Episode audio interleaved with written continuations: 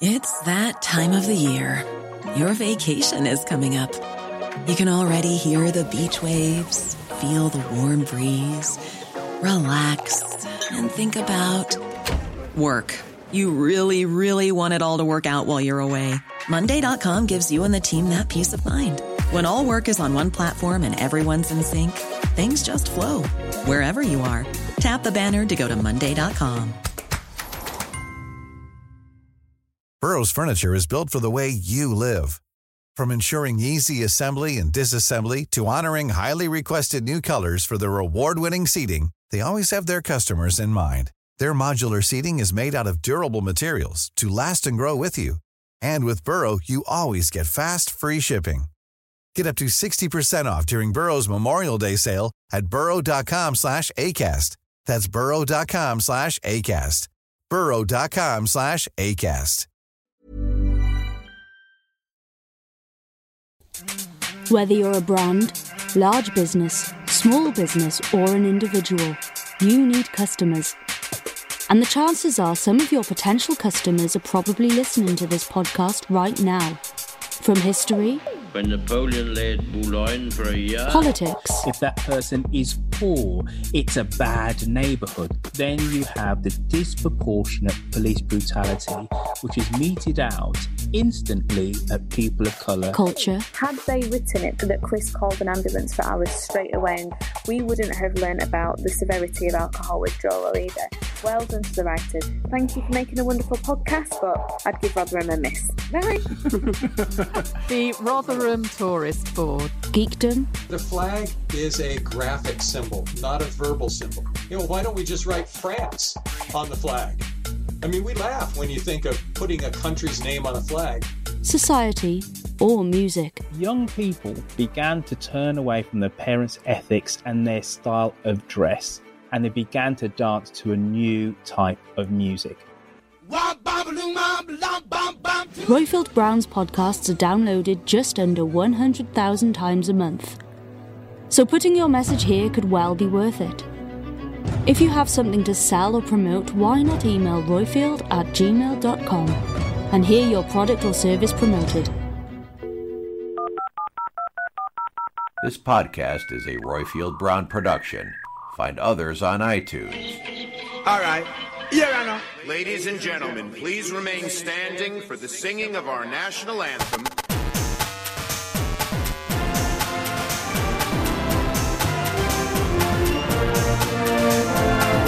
Let's get Brexit done. My administration has accomplished more than almost any administration in the history of our country.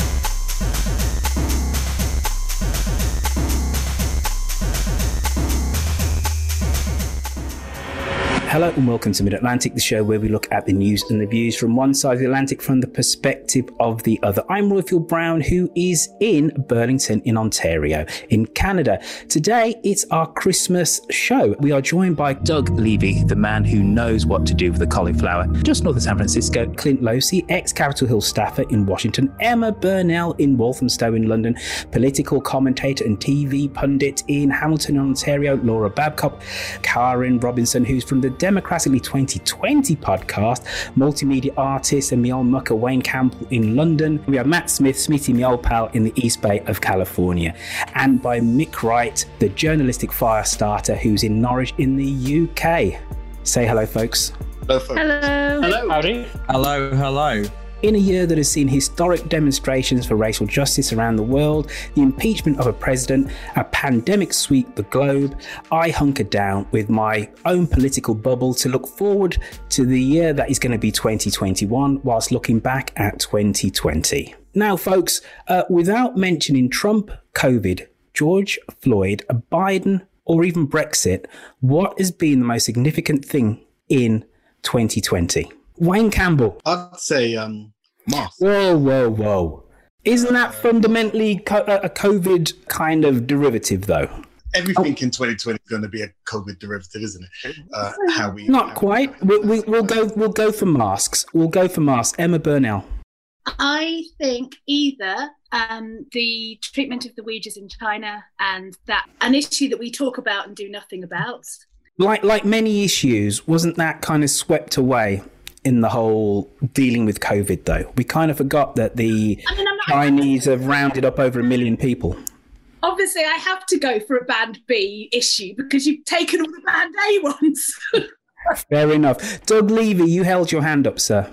At the totally opposite extreme, home cooking and sourdough. that that's a really good shout, and it has to be said that I've spent I've had a whole year and a whole load of time in isolation, and I've still not really learnt to cook. I can put things in a microwave and take them out even more efficiently than I could before. Your mother's a good cook. Laura Babcock, you were about to say. The fires in Australia, the fires everywhere. I mean, this year, if all the other things hadn't happened, we would be obsessed about the state of climate change. That got pushed back on the, in the conversation like so many other things did. But I think if you ask anybody under 10 years old what happened this year, that's what they remember. They're concerned about the future of the planet. Good shout. Maybe I should have even taken that off the list to make it a little bit more difficult for you. Uh, Karin Robinson over there in London. So I want to say the ability to find entirely new ways of working, which was caused by one of the um, things on your list, but um, the fact that we've discovered that technologically it is possible to do an enormous amount of the collaborative work that we used to do through technological solutions, I think is going to have a big impact on the way that we live in the future. I know that companies are already starting to think about: Do I really need these big, expensive um, headquarters in in city centers? I think that's really potentially problematic. Because because it could be quite difficult. People could become even more socially isolated than they were in the long term. But I think we'll find over the next few years that might be the longest lasting impact of, of COVID for those who survived it. Clint, you're over there in Washington, D.C., uh, a city which really is famous for, for networking, for social network in the traditional sense. Are you going to miss going into an office? Because I believe you work from home, don't you? Uh, I've been teleworking since uh, the very beginning of the pandemic, and uh, I know that there's just a lot of uh, places that are not really looking at going back yet, um, and they they may not even be looking to go back after a uh, after a vaccine. Uh, and I know there's a lot of speculation from a lot of the corporate uh, offices in the downtown area that they might be moving those offices out and having a lot of their folks work from home. On that tip, Smitty Matthew Smith, you used to go out and meet your clients you can't exactly be all remote and work from home, can you? You still need to go out in, in your in your job. I went without a handshake from early March until early June, and it just it felt odd. Like it didn't make any sense. So like, what is this? I, I work in the solar industry. I work for a component supplier, and I think you can see the trend of like what COVID created. Residential solar is is massively more popular in, in different areas in the U.S. than it's ever been before because everyone's working from home, running their conditioner their heat, you know, 12 hours a day when they would only run it for five hours of the day. And commercial solar has, has taken a nosedive. I will say this don't be afraid of what you can do with a bottle of hand sanitizer and a good mask. I, I, tell a joke of like, I'm upset because I can't go around licking doorknobs like I used to. Like we find other ways, like we evolve and we get we get good at different things. And necessity is the mother of invention, and, and we learn alternate paths to to close deals and to moving business forward. Mick, in the last year, you moved from from London uh, to Norwich. Has your week, uh, has your working week changed um, at all? Considering that fundamentally you always were one of these remote teleworkers. Yeah, I, I, guess, I guess, but probably in a sense, um, just because my, my family are in the house more, which is good. I have an answer to your first question. I've been waiting to give. So let, um, let the man talk. Yeah, the overarching thing is the grift, right? The grift has been, is the ultimate thing of, of 2020. It's been the ultimate thing since about 2010. Uh, the underlying political uh, development is, is the power of grifters. And in the UK, it's been grifters on either side of the Brexit debate. FBPE, you know, far back pro Europe grifters on one side and, and, and leave grifters on the other side. We've got a grifter in number 10, and we've had a grifter a, uh, a, uh, as a president. And when you look at what happens when grifters are in charge, is corruption and chivying is everywhere. And that affects all of these other issues because nothing works properly because grifters aren't about making things work. They're about continuing to make money for them and their friends. Mm, anybody would think your next line you were going to accuse the present incumbent of uh, the White House of being a grifter in chief by the amount of pardons he's given out to his cronies. But you weren't going to say that at all. Yeah, I was going to do that. And well done, well done. Hold our, that thought. Our prime minister is corrupt. One of the things which it's really been marked for me in the last, let's say, six months, but really this has been an, a slow thing that has been happening since uh, I started coming to America in 2015 is people saying, what's happening with your country? So this is a, a question to the non Brits on the panel. How has your perception of Britain changed in uh, 2020? I'm going to come to you first, Clint. Uh, well, I mean, it's still on a, a trajectory that began uh, in 2016. Uh, for a long time, we had the uh, monopoly on uh, on craziness in politics. For every midnight deal that Congress has worked, the, the, UK seems to have outdone us with these Brexit negotiations. So, well done on on showing us up, Laura Babcock. I agree. I think that Brexit did the most brand damage of anything. It changed my opinion certainly. I have to say now the uh, what you're dealing with with the second strain of the virus and and just all the shutdowns and chaos. I mean, it's uh, it's been a rough couple of years.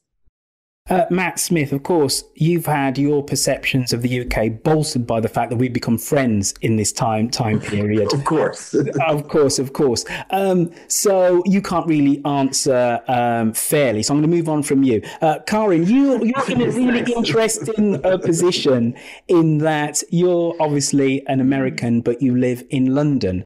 I presume that before you came to our hallowed shores, you thought that uh, England, you know, in Britain, it's the mother of all parliaments. We fundamentally, the Greeks didn't invent democracy, it was us Brits. We had this egalitarian society. London was a racial utopia. Yeah, that that's no longer my view. I think it's fair to say. Um, I think it's interesting because compared to previous to 2020, I think I would have already said since 2016 that I've been disillusioned from a lot of my kind of love for the UK in terms of, you know, I used to sort of think that it was this profoundly like quite pragmatic country right and and i think 2020 i think i really in 2020 have finally gone you know what there's nothing there that's coming back that's protecting you from broken systemic bad policymaking and yeah i think i've i've been a little taken aback to discover that britain is prone to all the same irrationalities that america is Doug, broken policymaking was a virus that Britain caught from the US, of course, right? You guys had it first. Uh, but, but jokes aside, um, how, how your perceptions changed of the UK the UK has a better government than we do right now, so I'm jealous of my friends in the UK. Doug, Doug, Doug, Doug, I'm standing you down, sir. Ridiculous statement, right? Uh, Emma Burnell, you were shaking your head so vigorously it nearly flew off your neck, Emma. So why don't you uh, put Doug right, Emma? Doug is lucky in that his dreadful leader is unable to get anything done. Our dreadful leader gets shit done. And that has been a mess. I was trying very, very hard, those who are watching rather than listening to the podcast will know, to come in after Mick because I've spent the day editing the website Left Foot Forward, which I do every few weeks. And I wrote a piece today about some new um, polling that's come out. And 59% of the public believe that the procurement, the uh, over the pandemic response was corrupt know, literally corrupt, not questionable, corrupt. 59% of people polled thought that the government had basically handed out contracts to their mates. And do you know why they think that? Because it's absolutely true. And, you know, you've got a lot of self dealing with Trump, but it's not like we don't have that here too. But we've also had, whereas Trump has been largely unsuccessful because he's pretty useless and everyone he hires is pretty useless. He's managed to dismantle the parts of the state that were useful. But what he hasn't done is actively managed to make that much difference in terms of the, the active things he wants to do. Whereas we have left our biggest trading partner, uh, our 25 year relationship. I mean, we are waiting on tenterhooks to hear what terrible deal we're going to accept because it's slightly better than not having a deal at all. Hmm. Um, so, uh, Emma, that's a very full answer. Emma, a very full answer. very thoughtful, not in keeping with the spirit of this show, where I want glib and quick. All right. Uh, Wayne Campbell, Brexit, Schmexit, no big deal. It's a couple, couple of lorries in Kent. So what? The lorry drivers can't wash for three days. No biggie. We're going to be fine, aren't we? Are we? Are we going to be fine? Uh, I, I, suppose when I look at um, how uh, when was it about a couple of a month ago we started seeing the adverts about how Brexit's come in, prepare for the first of January when the whole changeover starts. To hear in the papers and to um, to hear in the news cycles that just over a quarter of companies are actually prepared to to move into this this new cycle of of of, of, change of handover.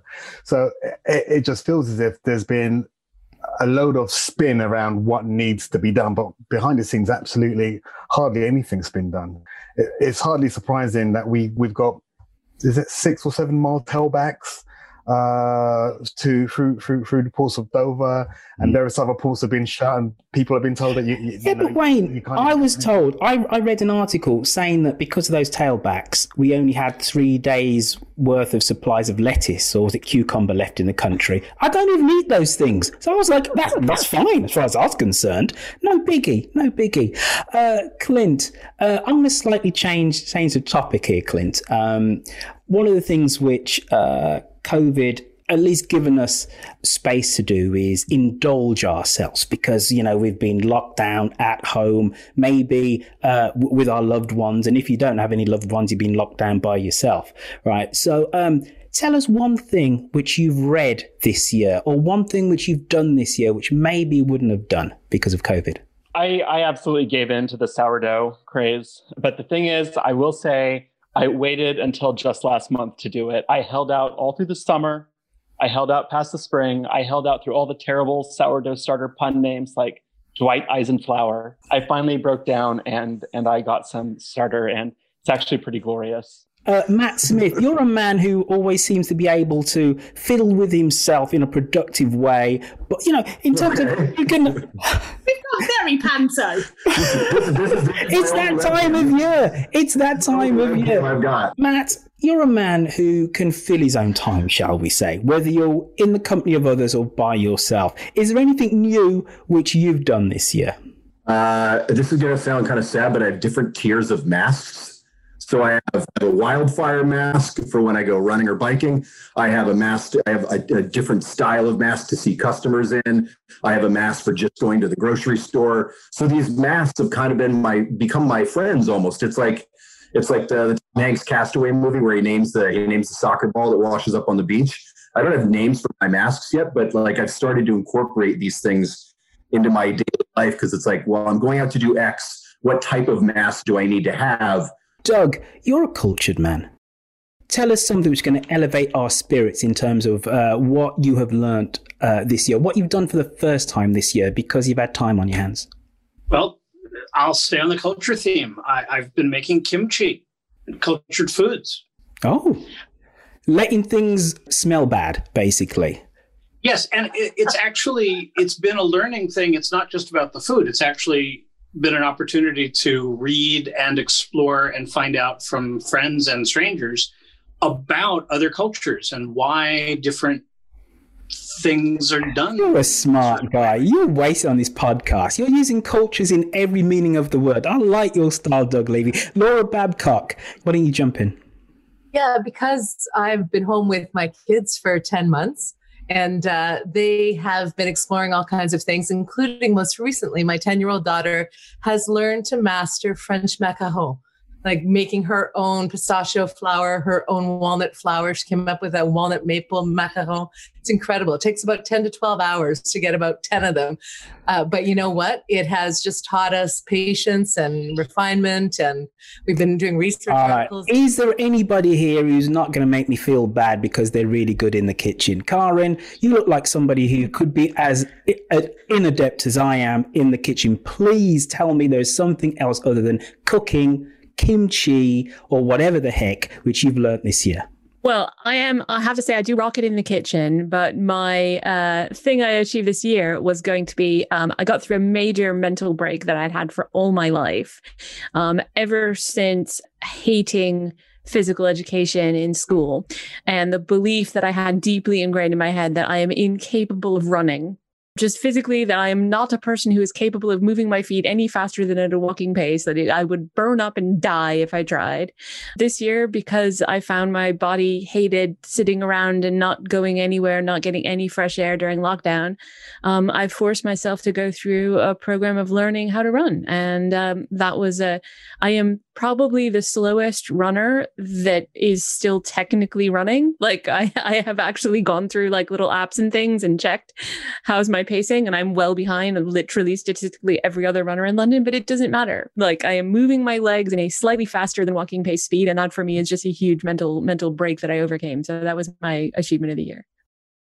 Ooh, well, you know what? I, I, I like that. I like that leave leave the best till last, which is obviously you on in this topic, right? You're going to blow our stacks here, right? Okay, Emma, we're coming on to you. You're really are last, Come Emma. On. Shush, shush. Be nice to Emma. right, right. And what about Wayne? And like, come on, where's this? this where's this here? Come on. Look, Wayne's at the okay. back of the bus. Wayne's at the back of the bus. Right now, um, now, Mick. Right, go on. T- tell us what you've learned this year, sir. Uh, no, well, yeah, in a sense, I've been thinking a lot about revolutionary movements because I think um, we are kind of up shit creek and electoralism uh, has let me down. So uh, there's that. But also, I, have been running a, a, daily a daily TV show um, online called The Paper Thing, where I review papers every day, and that's been quite good because it's been helping people understand how the media actually works. Definitely, uh, uh, I'm more of a gamekeeper turned poacher, but it's it's good. It's good. Hmm. Also, I've been writing a book for you, which is nearly done. I've said it's nearly done a lot, but it is now nearly done, apart from the stuff you haven't uh, sent me. You know what? It, it's the end of December. I've been hearing that from July. But anyway, ah, yeah, well, here's, the thing. here's the thing. I've been hearing from you. I'll send you that tomorrow and then not receiving it for about a month. So tomorrow is tomorrow, Mick. Uh, uh, uh, all right, just moving on. Let, can you please mute yourself? Uh, Wayne Campbell, Wayne Campbell, very quickly. Uh, I need two lines from you. I'm going to give Emma Burnell two lines and we're going to move on. What you learned? Quick. I've, I've discovered uh, Portland stone, uh, stonemasonry. So that's been amazing. Uh, yeah. Like that, move on. Emma Burnell. I took up yoga just before we started, and I can now do things I never thought I'd be able to do. I can touch my forehead with my toes. Did you say that you're on um, Hinge? I am. You hear it here, here, folks. right, let's move on. We we asked how have perceptions changed of the UK in the last year. How have per- perceptions changed for our Brits of the United States? Uh, let's start with you, Wayne Campbell. Percep- uh, bloody yeah. Um, all right, this is a show we need people to have glib, quick comments on, you know, ready to go. Wayne, H- hold fire, sir. Right, Mick Wright, whilst Wayne is gathering his thoughts. All right, go to me because I'm glib. Right, All right okay. then. Okay, um, no, right. No, I'm ready. Okay. I'm ready. I'm ready. I'm ready. glib. I'm ready. All right, let Emma be glib first. Go on. Um, I mean, we think you're as mad as we ever thought you were, but maybe a little bit more so, and maybe for the last month a little bit less so. On that thought, okay, Mick, right, coming on to you. Didn't hasn't America redeemed itself to a certain degree in the fact that what almost 80 odd million Americans have like I'm Mick, I don't believe this either. This is just for the sake of feeling like there's some level of balance on the show. You do right? a bit. You do a bit. I don't. Remember, I was really so angry. Emma Burnell, stand down. Remember, I was so angry that uh, Biden didn't have an overwhelming victory. And I was the person who was the most negative on that show, remember? Thank you for nodding, Laura Babcock. We're so dour. Come on. How has your perception changed of America maybe in 2020? Mick Wright. You know, there was a, the, the Who song, Won't Get Fooled Again well, America's just got fooled again, hasn't it? Because if you look at if you look at Biden's cabinet, it's the same corporate interest people. The, th- the thing that's really done my head in is the notion that uh, because Trump was very obvious about the grift and all the bad stuff, right? That everyone went, oh, it's great. Politeness is back. Same problems with the American system is still there. What, what disappoints me is that people think, wow, it's all better now because the grown up is back in the room. Well, sorry, but the grown up is filling his cabinet with corporate interest. And he said, oh, we're going to take climate change seriously. But Barack Obama said that at the start of his term of office, and it didn't happen. What's changed for me is I, I did I thought America was quite gullible. Now I realize it's very gullible. All right, good answer. Wayne, have you had a chance to come up with a suitably not glib No, but I pithy think- answer? We need I think pithy. What we've got, okay, what I've got, America's shown its true colors. Whereas before, I was under the impression, and you said earlier that you know, I thought Biden was going to have a landslide. And then when I saw that it was actually close to 50 50, social politics in America have been everything that I was scared, that I was afraid that they were. And now Okay, it's, no, you- it's true. Too long now. Exactly. Not pithy anymore. Not pithy anymore. Got your point, right? Uh, Laura Babcock, have a pivot in this conversation here. You're you you are almost at the nexus because to us Brits, you sound American. To Americans, you sound something else, and whatever. Culturally, you're in between the two countries. In the US, what has been disturbing is um, the violence in the streets, the how unleashed white supremacy and all of that has become. So that has really surprised you in 2020, though. What surprised me, yes, because I always knew they had a robust gun culture, and I was very concerned with the mass shootings and the school shootings and everything. But in the last year, just the unleashing of militias into the street, where they walk right into offices and to government buildings, and they are allowed to open carry and threaten and beat up journalists, like it to me has taken a sharp turn uh, in a very bad direction. And now to the point uh, Mick was making about, you know, is it any better now that the grown-ups in the room? Maybe a slight restoration of at least more civility coming from the bully pulpit, maybe more multilateralism in terms of its engagement with the world, certainly better relationships with our country.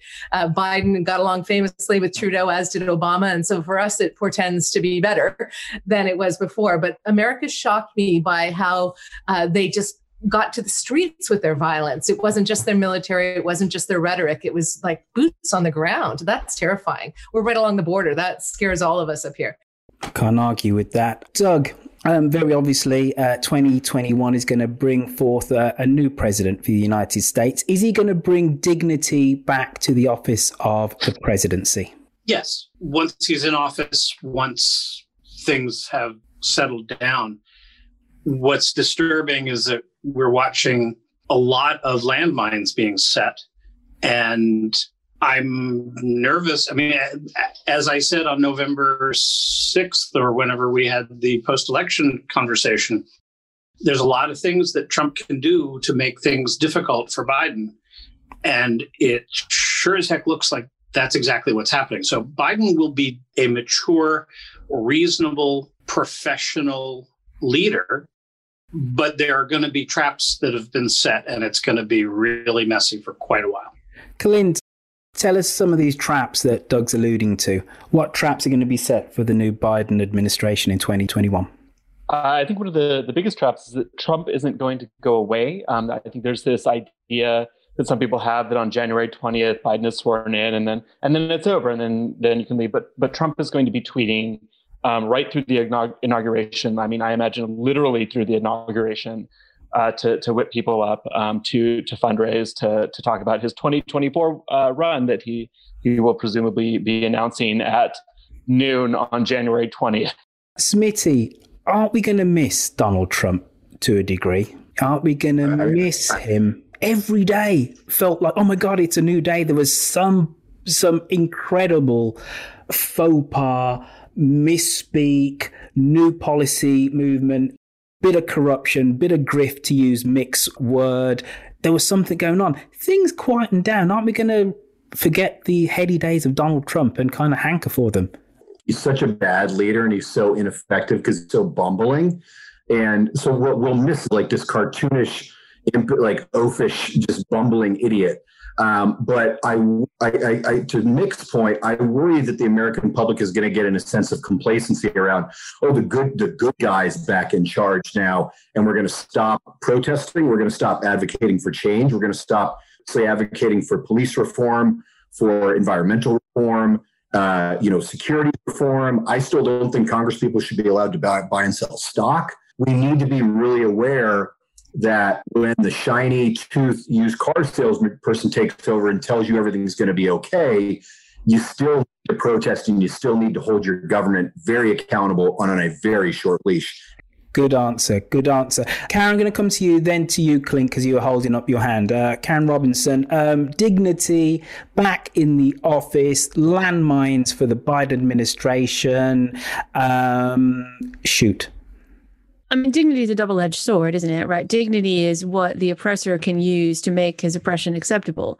I don't think that's what's happening with Joe Biden. I think Joe Biden is genuinely a decent person who who has nothing but the best intentions, um, but he operates within a structure that disadvantages people who are already oppressed and structurally um, structurally harmed. So, but didn't he say? Didn't he make a big point of saying that um, his cabinet, his administration was going to look like America? He did. And i think he will i think like i say i think joe biden has nothing but has nothing but good intentions. However my point i agree of the point about complacency. I actually think it's probably in the end for the best that the american public especially on the left has realized um, that you can't just elect a savior and then step back off and think that your job is done. Even good politicians who have good policies will wind up doing the wrong thing quite a lot of the time, not because of malice, but because of structures. Structures ultimately matter more than people. So if that's true, then what we need are structures that will pressure the people who are operating within these offices. And it's got nothing to do with whether Joe Biden is a good man or a bad man. I think he's a good man. I think he's a good man operating in a bad system. And I think what's helpful is I think a lot of Americans in the past year have discovered that the systems that they operate in are badly set up. I hope that we have now a generation of people who are starting to think at a much more structural level rather than personalities. All right, Clint, then we're going to come on to you, Emma. Is Biden the person for the time? Does he maybe lack the creative thought in terms of moving America truly on? Isn't he just the man of the system, as Karin was alluding to? I mean, I think in terms of him being the man of the time, the time is to get rid of Trump. I mean, I think that you saw that through the primary where a lot of folks had a, a, had different ideas about who should win, but nobody was looking at Biden as the big front runner until it became clear that there were a lot of people who were anxious about who could beat Trump, and Biden seemed the one most likely to be able to do that. So it was really about getting him out, um, and I think that to, that he is going to play that role pretty well. I think that there are lots of opportunities to roll back um, he's not going to be the visionary leader that particularly folks on the left are looking for, but I think he's he's going to be a slow, steady, and in the in the right direction. Emma, I think Biden is a well-meaning guy, but I also think he's very naive. I think he's very old-fashioned, and I think he's trying to work within a system that doesn't exist, and that he has this very uh, West Wing eyes, kind of idealized vision of how things should and could work. Oh, I like President Bartlet. He was good though. No, Bartlet was a terrible president. real. and if Joe Biden goes in there thinking he's bloody Jed Bartlet, he's going to just be completely annihilated. Now, I wouldn't have voted for Biden. I, I wanted to vote for Elizabeth Warren because I'm a, a lefty feminist. But um, I, I, think he's a better option than Trump. Am I massively excited about the huge amount of change we're going to see over the next four years? No. But do I breathe a sigh of relief that the rapist in chief is no longer in the White House? Yes. Uh, Mick Wright, you, you had your hand up, sir, and then we're going to come on to you, Laura, then we're going to move on. I don't think Biden is particularly naive. Biden's been in politics for years. Biden's about Biden understands pork barrel politics. He understands how to make the deal. He's already talking about reaching across the aisle to Republicans, which is madness because the Republicans will always just rat fuck you whenever they can. Secondly, a lot of um, columnists starting to say stuff about restarting the war machine. That's worrying. There was a headline that literally said "restart the war machine." You got to look at under the uh, under the Obama administration the number of drone strikes that happened a lot.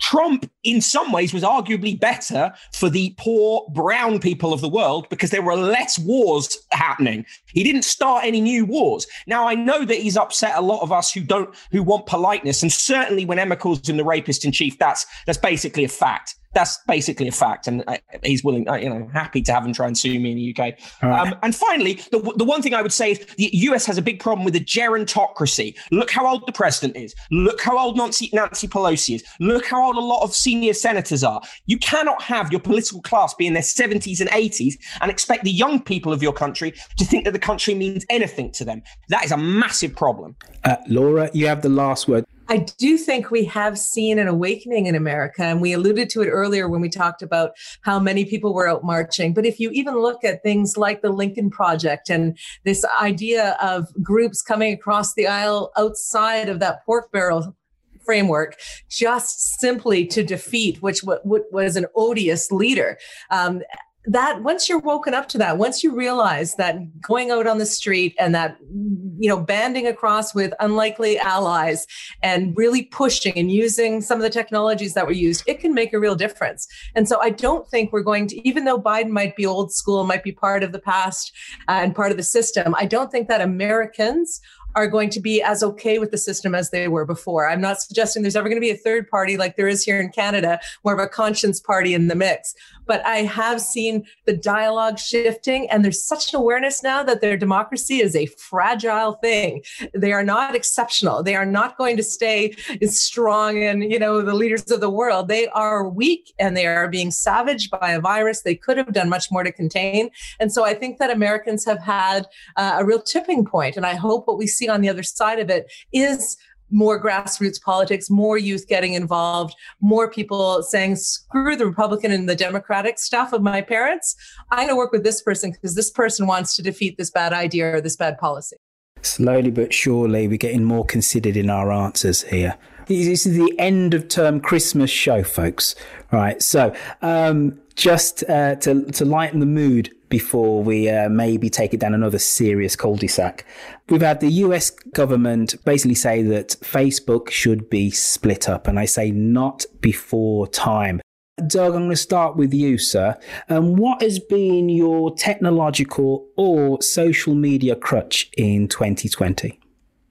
I am going to reluctantly say, like everybody else, Zoom which I've been using for four years, but I've got four screens in front of me and I have a hard time imagining life without it. My parents in their 80s are using Zoom.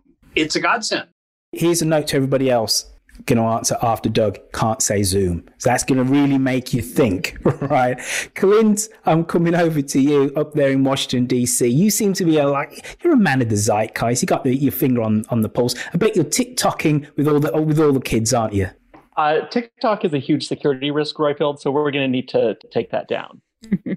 oh, wow.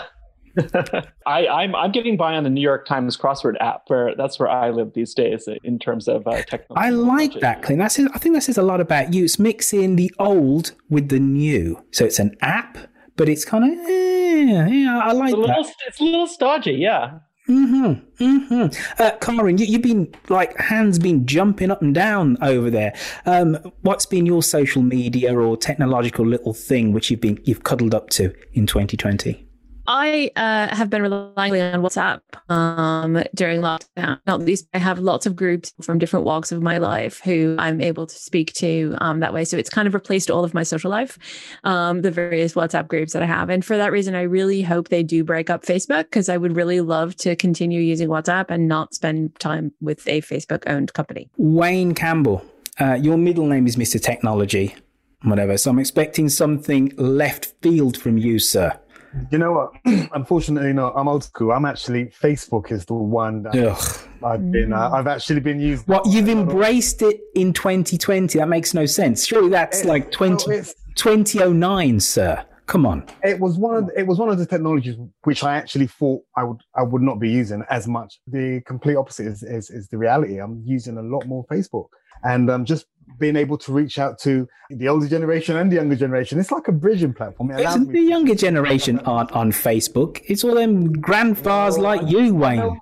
Uh, Basically, what you're saying is, I'm a grandfather. I'm a silver surfer. I'm, I'm down with I'm Facebook. My, my, kids are on Facebook, so as far as I'm concerned, the young people are on Facebook. So it works for them as well. Facebook. Emma, uh, what's your answer? What's been fascinating to me is how polyamorous we've become about technology. I have no platform. Uh, Is that what you have on your Hinge profile? Your, about your new flexible self?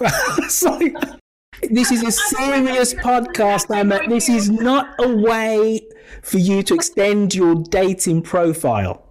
Me- So I have this group of people. I've mentioned this on the podcast before that I watch Mhm. a terrible film with every Friday. We actually did Film Flop Tuesday last night, which was amazing. We talk to each other on Skype. We talk to each other on Zoom. We talk to each other on um, Twitter. We talk to each other on Facebook Messenger, and, and it just kind of skitters all over the place. Um, I do three weekly exercise classes with my mum, my sister, and my sister's best friend we go on Zoom, we go on WhatsApp video, you know, nobody cares what we're using. And I just think that's actually more interesting as a concept that we haven't, it doesn't seem to have been a winner. The, the stock market price of Zoom will tell you very clearly that it has been a winner. But I, but I hear you. I hear you, Mrs. Uh, Matthew Smith, what's been your social media ooh, of uh, 2020? You can't be looking into the air and thinking like you didn't have 10 minutes to gather your thoughts, Smitty. I'm gonna, I'm gonna, do you have an answer ready to go, sir? It's going to be completely cliche because I can't say Zoom, this platform that I use for so many business interactions and so many friend meetups and, you know, coalescing from around the country of let's get a beer and a joint and let's all hang out on Zoom. I fall back to comedy podcasts, remembering how to laugh. Like it's so important. Look, my life's a mess, but it's it's not as crazy as this comedian is telling what, what what's going on in his or her life. Dog videos on Instagram. It's a shot. Of, it's a combination of dopamine and oxytocin. It, it, it scratches the itch. I, I'm missing. I see what you did there talking about dog videos, scratching the itch. Well done. Well done. Mick Wright. You know, like when you're a really serious drug addict, you start to mix your drugs, right? So you get your cocaine, you put your heroin together, it's a speedball. Mine's um mine's the three T's: Twitch, Twitter, and TikTok, right? So Twitch because it's where I do my show. I've made a lot of friends on Twitch. It's really good. Uh, Twitter because it's where I promote all my shit, and TikTok just because it's funny and it's just instant hits like of, of stuff to watch. So that's it. Three T's. There you go. Three There's the glib answer. There's your glib I did halfway through the show replace the word glib with pithy. To be fair to me, there you go. But well done, sir. Uh, Laura Babcock, you have the last answer in, in this segment. You know what? I used to be polyamorous with it, but between tracking the actual virus, Hey, wait a minute. Whoa, whoa, whoa. How, how, how was Mr. Babcock with that? You know what? He couldn't care less what I do. We've been married for over 20 years. so whatever. Twitter for me, between tracking the news of the virus, fighting for civil rights, obviously promoting. Oh, you know what? Look, I'm going to. St- you can't say. uh, You, I'm, you have to mark off Twitter because we've had Mick mention Twitter, and you didn't discover it in 2020. Come on. No, but I discovered even more of its potency. But I'll tell you Oh, this: okay. Uh, right. I have discovered, I have discovered binging uh, the Narcos series and all of the. I think I've watched every cartel series on Netflix in Spanish that exist out there. I mean, we're talking like there's 72 episodes per series, and I've already gone through Escobar and Chapo and all of it. So that is what I've been doing. That's what I've discovered: a way to completely forget where you are. Nice. Cool. Moving moving on. Looking forward uh, to 2021. Imagine we are. It's 2021, and uh, we, we we sat here. It's all nine of us together. We're like, woo! Remember, we're doing this in 2020.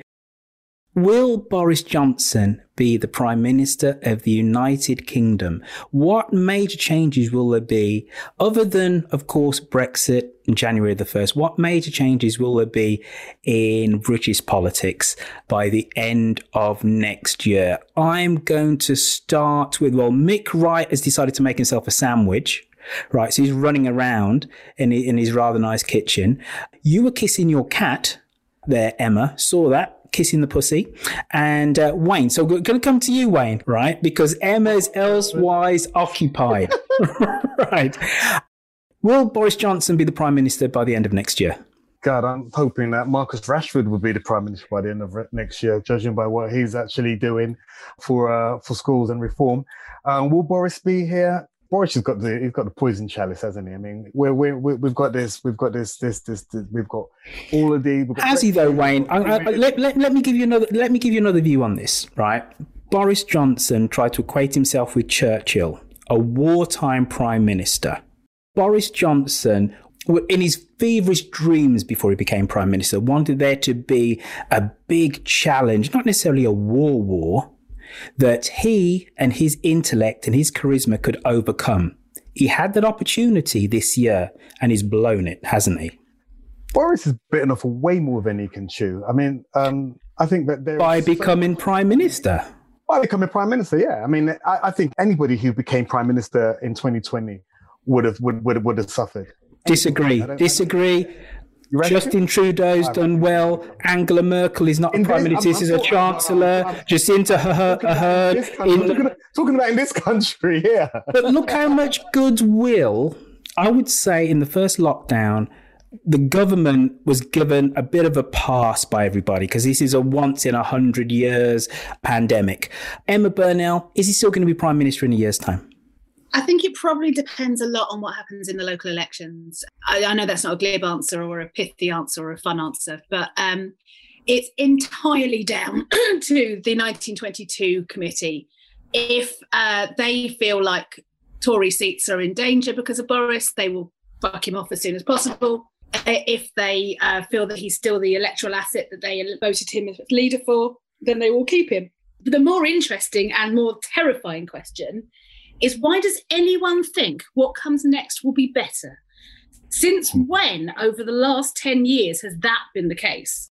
You have to hold that. That that's a great end. If we cut that right there, that's a great end. Mick, I know you are a glass is half full type of guy, and you proved it by drinking on the podcast, right? So you're gonna you're gonna prove Emma wrong by telling us systematically, fundamentally, and categorically why 2021 is going to be better than 2020.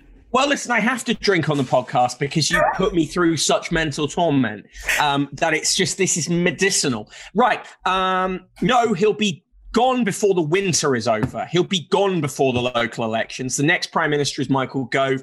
After him is uh, Rishi Sunak or um, possibly Priti Patel. And I could, this is to do with various in, in the media issues. Um, it's going to be Priti Patel, and that's why I think it's going to be worse. Well, okay, all right, all right. Hold, hold, hold that, this. hold that. This is utterly no, a shock. No, no, no, hold on, hold on. You can't let me stop on I actually think. So I'm going to finish my sentence because I do actually think, even though you don't let me, um, I actually think that Gove is the next one because I think he's going to persuade them to allow him to be sort of a caretaker PM during a shit show, and then it will be a face-off between Sunak and Patel, and and and the Tory heartlands actually think Patel is the new Thatcher. And if you look at the way she's discussed in the press, they've started to call her Priti. And whenever you get a first name, whenever you become a mononym, that's when you're going to end up being the next prime minister. Completely agree. Oof, Karin. Right. I, I'm hearing some very shocking things on my podcast here. Good job I'm out the country. Prime Minister Patel, is this really um, going to come to pass? I think Boris Johnson will still be prime minister next year because nothing ever changes and nothing ever like I think we're I think we're stuck in an endless loop like we've fallen through a wormhole and nothing will ever change. Um I just think you know from from Boris Johnson's point of view yes I think he's fundamentally weak but I don't think the Tories will ever get themselves together around one preferred alternative. Um, I don't think that you know their infighting will ever end. It's it's infinite, and I don't know much as much about UK politics as some of the other people on here, but I don't see any reason to believe that Boris Johnson will ever step aside until the next election. The only thing I would say is that the Tory party have always been ruthless about getting rid of leaders. Like it, historically, they have. They they they killed off Maggie Thatcher, sure. their greatest electoral asset ever, uh, and and they were smart to do that because then Major won the next election. And uh, weirdly, British politics has weird amnesia. The electorate seems to have this weird amnesia. They could win the next election if they bring in the right person. Sadly, mm. Wayne potentially Prime Minister Patel, uh, Prime Minister Sunak seems like there is utterly no ceiling to what us minorities can achieve in the United Kingdom. Isn't this a great time to be black and British? We're talking about Priti Patel, black and British. Um, no, not exactly. I'm going to have to ignore that one completely. No, I but, think. But, um, okay, let, let, let me rephrase it. Let me rephrase it, right? Uh, we had this year unprecedented marches uh, for racial justice throughout the world, prompted by the murder of George Floyd, um, which everybody saw. Will things get better for people of colour in the United Kingdom, in particular, in 2021? as long as it's trending. Um, but no, uh, you know, I think it's famous for 15 minutes. It's one of those situations where, uh, and it's and it's starting to wane at the moment. I mean, four or five months ago, uh, we we had corporations coming out saying that we do X, we do Y, we will do X, and we will do Y. But then it feels like now that the the impact of what happened with George Floyd is starting to is starting to leave us. Brexit is the news, um, COVID is the news, and then, then everything else that that that that's that's come uh, since then seems to be falling off by the wayside. So when it, when it's got the media gaze, it's it's great. But when when that gaze falls off, no. So I think we'll be we'll be back to square one. Uh, Clint, uh, obviously, Washington DC. Um, Washington DC is a, a, city which has a sizable uh, black population. Uh, so Black Lives Matter isn't just just a, hack, a hashtag there. In what way um, did, let's say, the death of George Floyd, etc., influence Washington politics, local Washington politics? I'm not talking about Washington on a national level in the last year. Uh, it was definitely a huge deal in DC. Uh, the mayor renamed uh, a section of 16th Street right in front of the White House, Black Lives Matter Plaza. In terms of you know local politics, uh, DC has always been a really diverse city, uh, and that's been reflected in in the city council and a lot of other things. So in terms of how it's affected policy, it's it's really in line with a lot of the outrage uh, that you see in reaction to to these events and and George and the Black Lives Matter movement and all of that it, but it is really sustained. And I think that that's been impressive to see. There were marches and there were protests and they, they, they went on for a long time. And I think that's a great thing, that sustained willingness of people to go out despite a pandemic to stand up for what's right. Doug, you wanted to jump in. I agree mostly with what Wayne and Clint both said, but I actually have seen more glimmers of hope than I had expected I would see at this point. No question, the murder of George Floyd has faded from the headlines. But I am seeing, particularly from corporate leaders and local leaders, not so much on the national level in the US, but folks who actually have authority to do stuff. I'm seeing people really look hard at systemic racism and trying to address the root causes of some of these problems. It's nowhere close to where it needs to be, but we are way farther down the path than we were even six months ago. We've got to push harder. We've got to move faster. There's no reason for there to be such inequity. But people are open to the conversation in ways that were simply didn't happen before.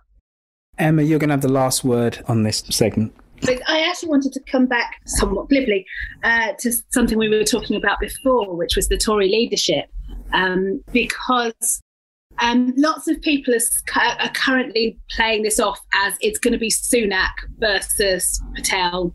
There is this enthusiasm for Sunak amongst a certain type of commentariat. Uh, the same people who thought Rory Stewart was going to be the leader of the Conservative Party.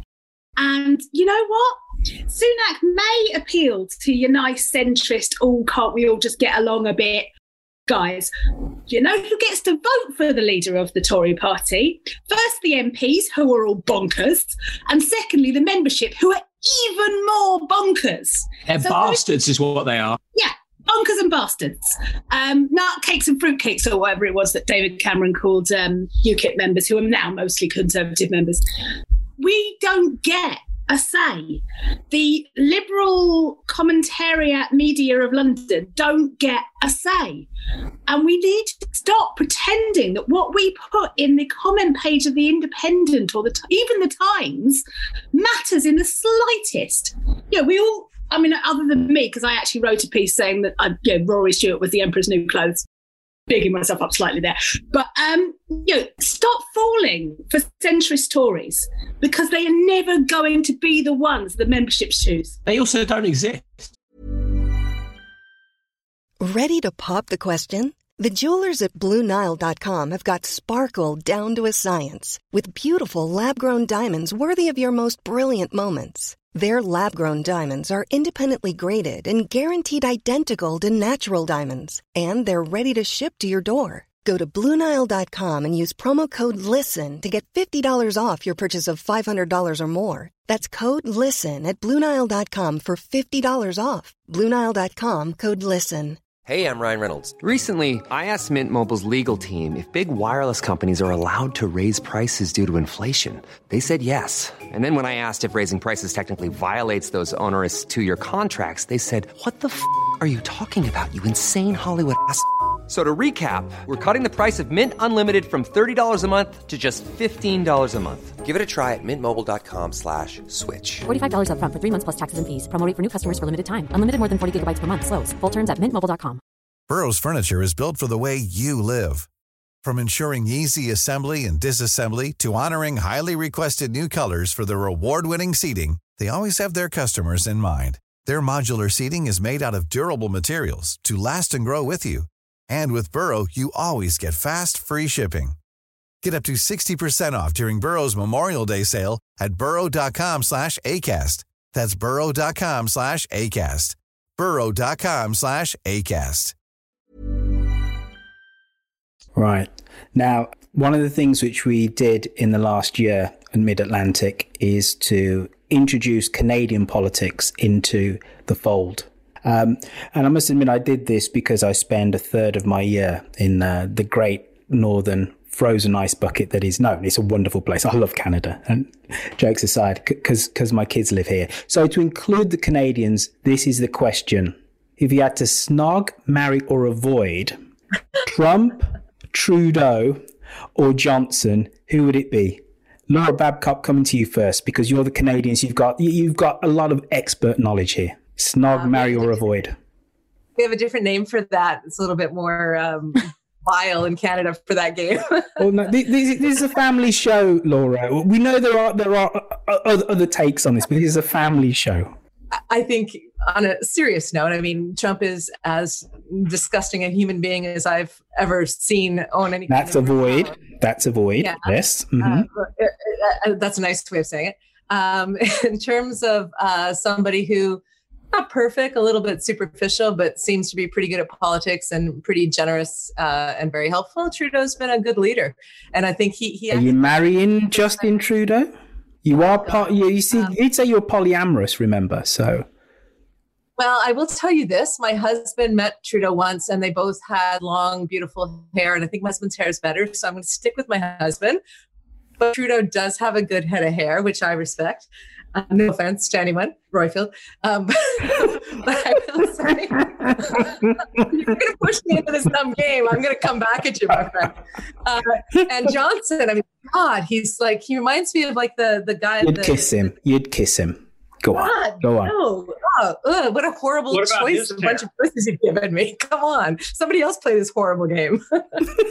Uh, Matthew Smith. Right. Okay. You've got those three three leaders of their relative uh, uh, executives in their countries, right? And it's not a secret, right? But you and I at times have talked about online dating, have we not, sir? Right. Okay. Good. Good. Good. Right. Not betraying you there. Right. So, um, which dating app would you put um, Trump on as opposed to uh, Johnson and Trudeau? Trump is brute force Tinder. Show your dick pic and don't care if you say if don't care if you block him. You know he's he is absolute brute force. Johnson, I'm going to give a little bit more nuance to, and maybe maybe like a Bumble type thing, because I think he is rather bumbling. So I, it's, it's probably kind of a good metaphor. Um, Trudeau's an everyman. He, he's an attractive guy. I mean, it- you know, good. Obviously, like we like we said, good head of hair. Maybe he's more like friend oriented. So maybe he's more Coffees and bagel. It's coffees and bagel, isn't he? Mm, It could, it could- he, he could be a coffee meets bagel kind of guy. Yeah, he could be. Uh, having having never dated any of these people myself, it's hard for me to tell. But yeah, Trump is definitely brute force Tinder for sure. Emma, Since I've been on this call, I've had two hinge likes. What have you done? it's you saying how you got really flexible uh, j- doing yoga. Do you know I mean? It's like Hinge? Not that mad. I feel you have to follow this up by basically saying which app would be suitable for which leader in which country. Um, Go. So, well, no, Trump is probably FetLife. Um, definitely, if the P tape really exists, he's definitely FetLife. Boris Johnson is on Tinder with a picture of a drugged tiger. I mean, that's just Boris Johnson to a T. and maybe OK Cupid because he's a little old fashioned and crap. Um, but he does like to shag a lot, and Tinder's really the place for that. She says, not knowing anything about this in reality at all. My wine is not strong enough for this conversation. I need a stick I just introduced you to the concept of FetLife, Laura. I have to now I have to Don't think about Google it. Johnson and a drunk tiger. I mean, come Well, on. you're polyamorous, so FetLife should be useful for you. Hasn't 2020 been rough enough? Do we need to? Justin Trudeau is a smoothie chops. He's a bit too smoothie chops for me, to be honest. Um, uh, but I think he'd be on one of those sort of executive dating gold standard apps. In a circle or whatever that In a circle, thank you, Mick. That's the one they keep go. advertising to me, and I'm not rich enough. And I just, for the record, Roifield, since you invoked my marriage several times, I must say my husband has the hair, but not. What did you call it? Smoothie? What was that? British German? Chops. Smoothie Yeah, chops. My husband's not that. Ugh. Yeah. Right. Okay. Last question. Right. No, no, um, hang on. I've got an incredible fuck, Mary kill answer. That's what we call it on the side of the pond. We, don't We were doing snog. right. Only shag, marry, kill, right? Right. Here's the thing. You're not going to like this answer, but it's the answer I'd go for, right? I'd kill Trudeau. Fuck that. It's just, it's all surface, right? I'd marry Trump, right? Because I'll persuade him not to have a prenup. I will get that money, right? He doesn't have any money. Yeah, well, okay. I'll I'll get debt, debt and equities. It's fine, whatever. Right. Um, who am I left with? Mary. Uh, Mary, I've done. John. Well, it's Johnson. We're gonna, Boris Johnson. Oh, fuck Johnson. Yeah, because I would hate fuck him to death. there you go. See if you edit that one in. See if you edit. I will. Whitfield, I'll be listening to this podcast, and if you don't include that, I'll be very disappointed. I think that's your opener, Roifield. It is. It is. That, that's the first question. All right. Last question. Last question. Um, we all love a bit of Netflix. We're all of an age that we can say we've had some of our formative moments in a cinema. Um, 2020 could well be, yes, Emma Burnell, hide, hide in your head with shame. Yes, you were on the back row, weren't you? Getting up to all sorts. Um, 2020 could well be the death nail of the cinema. Clint Losey, I know on another podcast we talked about you being furtive in a dark cinema before. Miss the cinema and give and tell us one great film that you saw in a movie cinema. I mean, I don't think of myself so much as furtive in the cinema, cinema as flirty in the cinema. So Oh. an important difference. Um, yeah, I'm gonna I'm gonna miss I'm gonna miss uh, miss the going to the movies. Um, and I'm in denial about it, but it's it's probably going to be the case that we're going to keep the big cinemas, we're going to keep the multiplexes, your little art house cinemas, and, and some of the you know kind of mom and pop. You know, you know what, Clint? I think it's going to be the other way around. I think the hope you're right. smaller ones, like you go to the Everyman in the UK and you can have your dinner there. They bring it, bring it to your chair. You can have a glass of wine. I think it's going to be those that survive because they're adding more to the experience than the, than the multiplexes. We've all got sound bars at homes and massive plasma screen TVs. Do we even need the cinema? Uh, All Wayne, right, Richie Rich. Says you. Look at look at your place behind you. Don't be pleading poverty with me, Mick. Right? Hey, this you, is you can be quiet. No, this is rented, and I'm lucky that I live with a very successful academic because I am a poor man. Wayne, here's a secret for us in 2020 get into relationships with well heeled women. The cinema, Wayne Campbell, you're a man who's made a film or two in your day. Uh, are you going to miss going into those multiplexes? Are you going to miss seeing an explosion 90 foot high on the silver screen? You know what? I think uh, where I live, uh, the uh, we've got a, a local picture house. Now that's shut down. and they've just got a sign outside saying, um, "We don't know we're going to be back open, but we we miss you all." So I'm absolutely going to miss that. I went and saw the last major film I saw that was Avengers when it the day it came out at two in the morning with my son, Hmm. and it was an amazing experience. Um, but that being said, uh, staying home and watching things like watching Netflix, things like The Queen's Gambit has been again incredible. And you know, if you've got a large plasma TV, clearly like what Mick has uh, in in in his uh, den of iniquity, then then then that's going to be great. But, it's I- not yeah, the I same. actually It's gonna not the miss- same. Absolutely going to miss the cinema. Karin, what about you, Mom? Last word from you. I will desperately miss the cinema. In fact, I hope I won't miss the cinema because I plan to be right back in there with bells on as soon as they'll let me. Um, the last film I saw in the cinema right before I went into lockdown on my birthday, which was the day before lockdown, which sucked timing wise, um, was the personal history of David Copperfield, which I just thought was delightful. And for me, it's like, yeah, I love big explosions. That's fine. Give me all that. But I also just love seeing small stories on big screens. I love seeing human faces big up close. I love just being in a room with lots of Karin, people. do we need a big screen? I love an Amer- I love an Yes, indie film. yes, I, I love an indie it. Film, right? I I love all of that. And I love it when there isn't a traditional Hollywood narrative structure. I don't need to watch that 60 foot high. I don't, do I? That's what It's about the collective experience. That's what yeah. Karin's saying. Yeah, it's not about the it's not about the big screen. It's about being in a room with a bunch of other people. You're not gonna you're not checking your phone. You're not getting up for a snack. You have no choice but to be engaged because all of your other senses around you have been dulled in the dark. So you you're you're engaged. I'll tell you about one experience. Years ago, I, I saw a film called The Quiet Place, which is, if you don't know it, it's a horror film. The premise of it is that the, the world has been taken over by aliens with an extraordinary sound sense of hearing. So every surviving human has to be incredibly silent.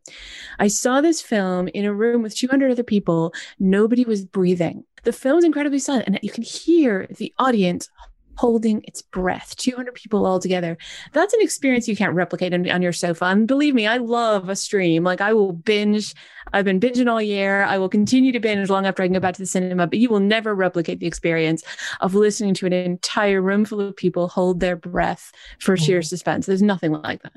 And I love monster movies. I'm a big monster movie fan. More monster, more me.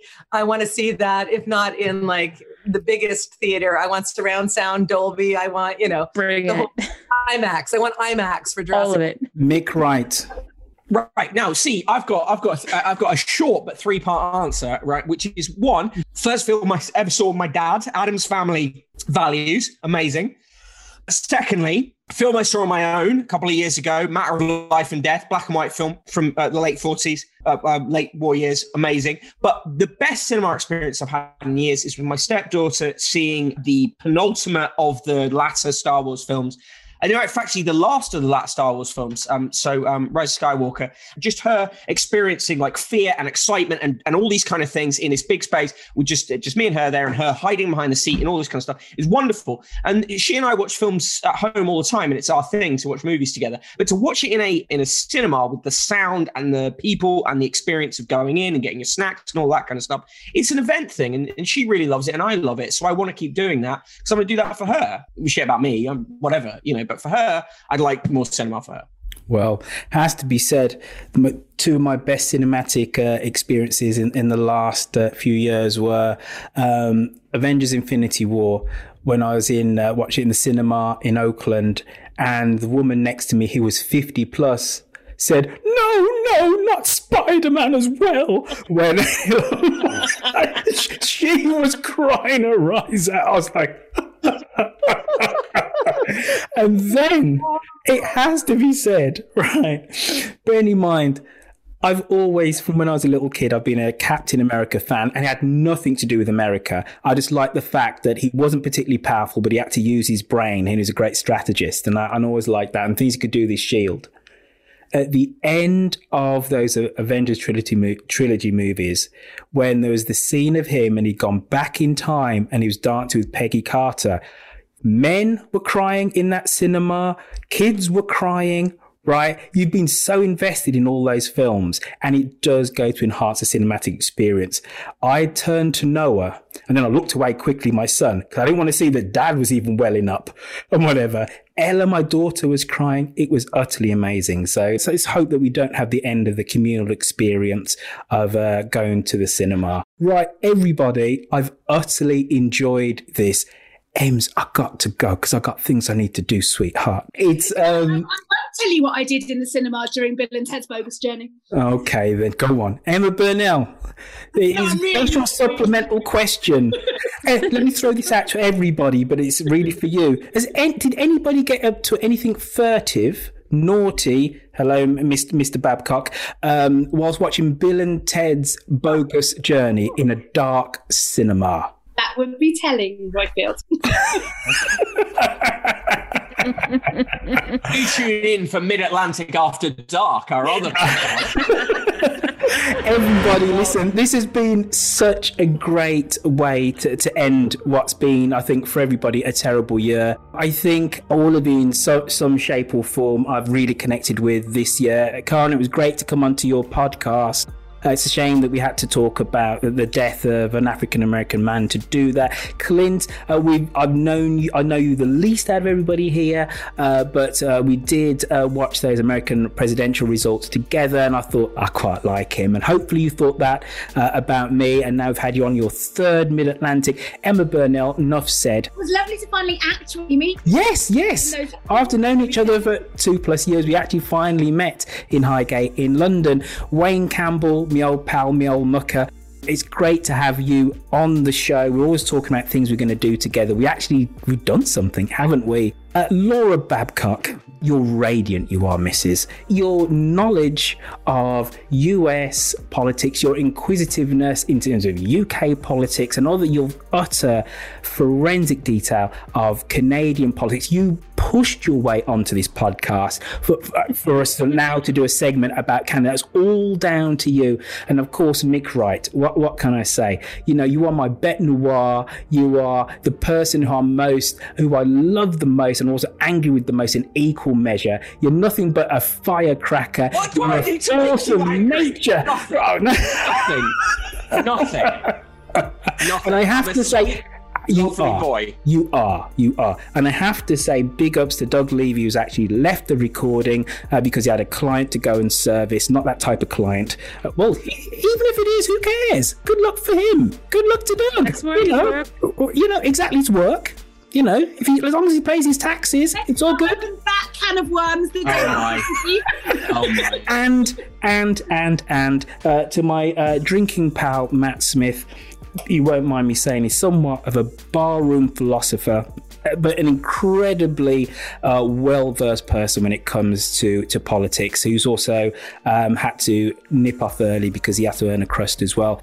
If you're listening to us, uh, thank you for being part of Mid Atlantic uh, this year. Uh, the traffic has gone up by a sizable amount. Maybe that's because I've finally got my act together and I've, I'm putting together a decent show. But in large part, it's because of the great panelists which I've had around me. And also, it's because I think people who have left us in a persuasion have realized that we need to stand up but not just talk about creating change, but also be part of that change. And this year, we've had ample opportunity to stand up, whether it's to do racial justice, social justice, economic justice.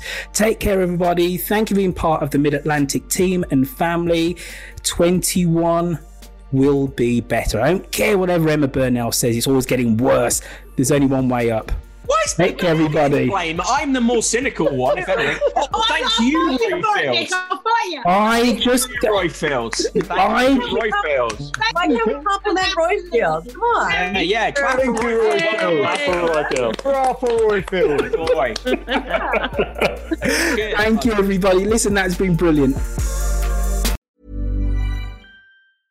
Cool fact a crocodile can't stick out its tongue. Also, you can get health insurance for a month or just under a year in some states. United Healthcare short term insurance plans, underwritten by Golden Rule Insurance Company, offer flexible, budget friendly coverage for you. Learn more at uh1.com. Hey, it's Paige DeSorbo from Giggly Squad. High quality fashion without the price tag. Say hello to Quince.